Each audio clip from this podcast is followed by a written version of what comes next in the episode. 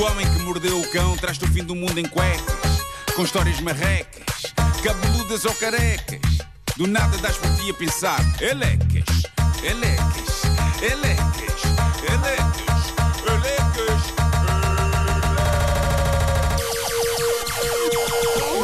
O homem que mordeu o cão traz-te o fim do mundo em cuecas.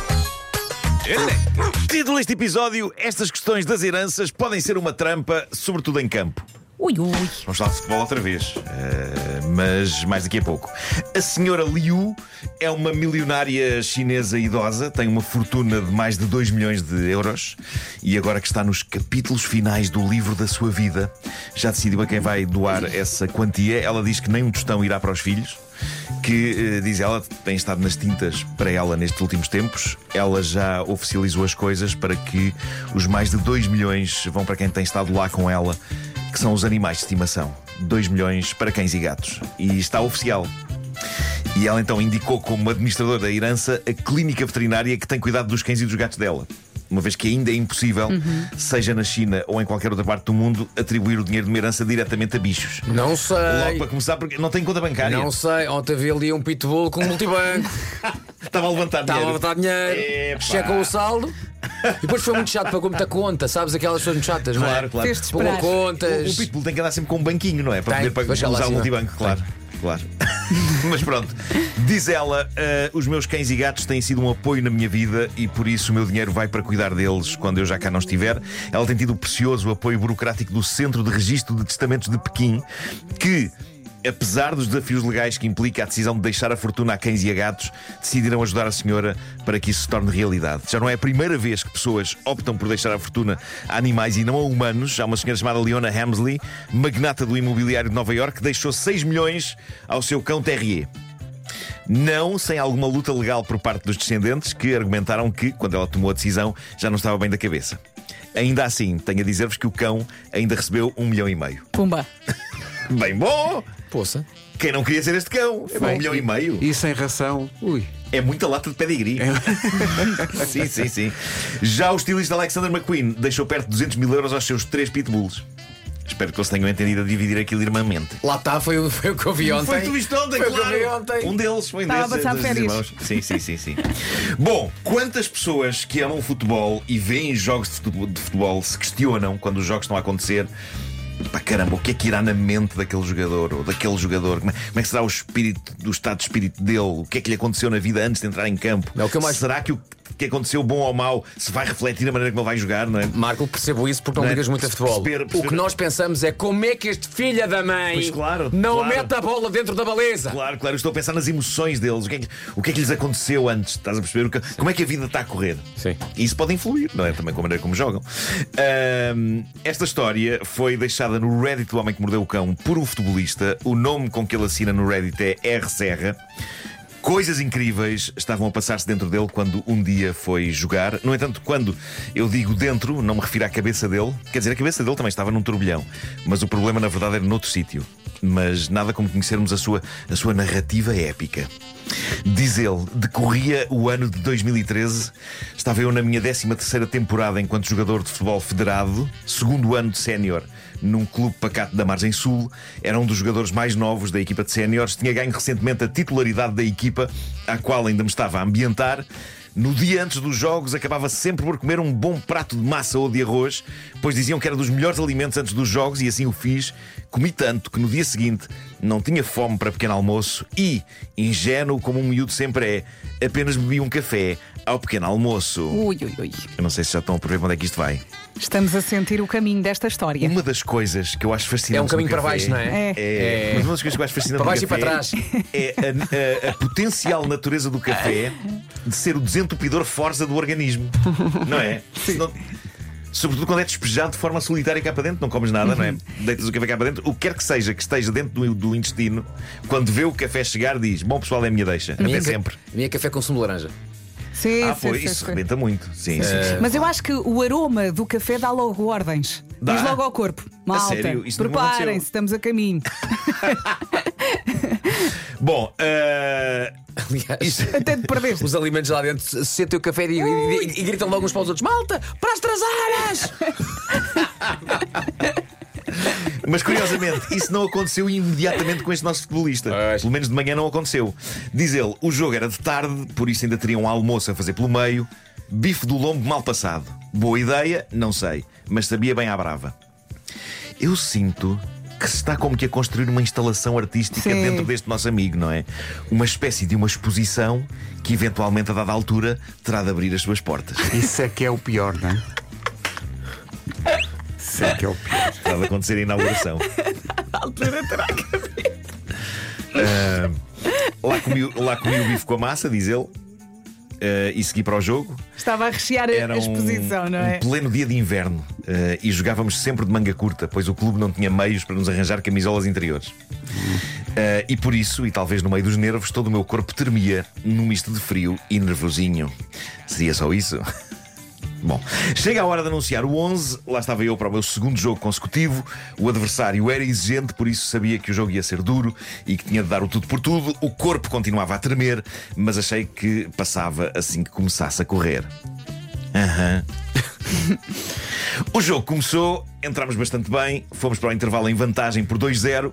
Eu tinha feito a minha primeira assistência enquanto jogador sénior, relembro, tinha sido das primeiras vezes que eu estava a jogar com este grupo cheio de pessoas bem mais batidas do que eu. Pá, parabéns por tudo isto, a este nosso ouvinte. Ah, mas nuvens negras ou castanhas para- paravam adiante. Começa a segunda parte e com isto, diz ele, a minha barriga começa a falar comigo. Pronto, lá está, recordo. Começou a Doses- dizer: vamos abrir a Doses exposição. generosas de arroz na noite da véspera, café sem mais nada no bucho logo ao acordar e depois uma carnonga mal passada ao almoço. Cerca dos 65 minutos de jogo, vem o primeiro sinal. Tudo continua a tremer, mas não é frio. É flatulência, mas não da gaseificada. Vinha com mais sarilho Ei! daquele que só Imodium consegue ajudar. A partir deste minuto, e já com o jogo 3 a 0, o principal desafio é aguentar as fortes dores abdominais e as cólicas, continuando a jogar até ao fim. Pá, coitado deste homem. Isto não se deseja a ninguém. Um jogo de futebol deve estar seguramente no top 3 dos piores momentos em que cólicas incontroláveis podem acontecer. Homem, pede para sair? Minuto 70, esgota-se a terceira substituição. A nossa, equipa, a nossa equipa não pode fazer mais alterações em campo, ao minuto 70. Lá estou eu, dobrado sempre que a bola sai, num misto de dor e desespero, de forma a não ser alvo de vergonha alheia. O tempo não passa e as dores aumentam. Jogava de calções brancos, que só podia piorar a situação. Um, isto é um sonho, isto é um pesadelo. Nenhuma equipa em nenhuma parte do mundo, pergunto-vos eu, joga com calções castanhos, pois não. O castanho não está em muitas cores de. Algumas equipas têm É? castanho, sim, Sim. algumas Isso é juíza, é juizado. Para acaso de haver problemas destes. Ah, bom, adiante. Eu preciso de saber, esse rapaz aguentou até aos 90 minutos. Minuto 80. Ei, epa. Atirei a toalha ao chão e tive dos momentos mais únicos da minha carreira enquanto jogador. Chego ao banco e pergunto, chego ao banco e pergunto: Mister, quanto tempo falta? Ao que ele me responde: 10 minutos. Porquê? E eu já a olhar para baixo e com um tom bem baixo: Porque preciso de ir à casa de banho. Resposta do banco: Como assim tens de ir à casa de banho? Não aguento mais. Eu respondo: Sim, mister, eu não estou mesmo a aguentar. E ele respondeu-me: Está mesmo quase. Tenta lá aguentar. Pá, um homem não é de ferro. Há coisas mais importantes que o futebol. Por muito que seja a paixão de uma vida, eu diria que o intestino fala mais alto, não é? Preparados para o desfecho desta aventura? Sei. Diz ele. Por fim respondo: Lamento muito. E arranco em direção ao túnel do balneário, que era na ponta oposta de onde me encontrava. Rasguei o campo num enorme sprint, talvez o maior sprint que dei em todo o jogo, enquanto alguns membros da bancada se perguntavam: Mas onde raio vai ele? Pá, imaginem, de repente há um jogador a atravessar o campo num sprint avassalador. Se bem que o próprio sprint era uma ação arriscada, tanto- dado o quanto este pobre homem se encontrava à beira, Claro, claro. à beira do precipício, não é? Ele corria sérios riscos de ficar conhecido como o cometa de caca. Ou o cocometa. Desculpem, desculpem. Esta história enervou-me muito. Resumindo, diz ele, deixei a equipa a jogar com 10 jogadores até ao fim da partida porque não consegui voltar para o campo a tempo do apito final. As dores eram tantas que acabei por ficar na casa de banho cerca de 45 minutos. 45. Coitado. Que dia? 45 minutos. 45 minutos na casa de banho. Portanto, faltavam 10 para acabar o jogo, portanto, Sim, foram sim, 10 sim, mais sim. 20, Esse mais é- 35. Teve prolongamento. Eia, teve prolongamento. Coitado. Bravo. Ele continua: o espírito era de festa, pois tínhamos ganho 3 a 0. E ele branco é, a é, transpirar. é, é tentador dizer que ele ficou en- encarregado dos foguetes e do fogo de Bravo, é? bravo, bravo, bravo. Bom, diz ele, ainda assim não me livrei de vários filmes com telemóveis dentro da retrete, na casa de banho, para que pudessem ter um vislumbre do que realmente estava a passar. Nas duas semanas seguintes, eu era abordado no clube como. A alcunha com que ele ficou é sublime, malta. Eu vou ter de dizer. Nas duas semanas seguintes, era abordado no clube como. O pede para cagar e sai.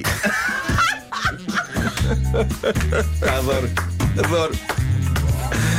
Confesso que essa expressão me tinha subido à cabeça quando há pouco eu disse: maravilhoso. pá, pedi para sair. Eu também, eu pá, também, para cagar e sai. Ai, ai. Ainda assim, diz ele, e como gosto de levar as coisas de forma positiva, levei tudo na brincadeira e este momento acabou por É me melhor. juntar mais ao grupo.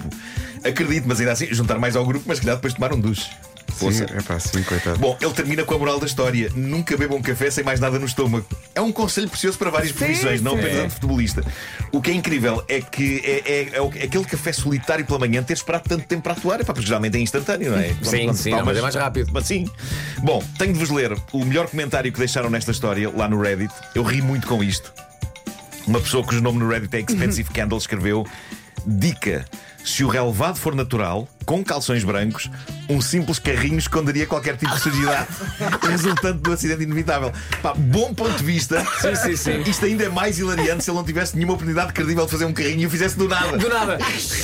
O que é que se passa com ele? O que é que se passa com A ele? bola nem sequer dá ao pé dele. Exato. Fazer carrinho. Bom, eh, obrigado ao nosso ouvinte R. Serra por esta história. eh, e quem quiser fazer parte desta comunidade de troca de histórias do homem que mordeu o cão no Reddit já sabe, é reddit.com e depois chegando lá procurem por HQMC e subscrevam. É pá, que grande a história. Já contaste a história e eu continuo com pena. Coitado, rapaz. coitado. Tá, das dores.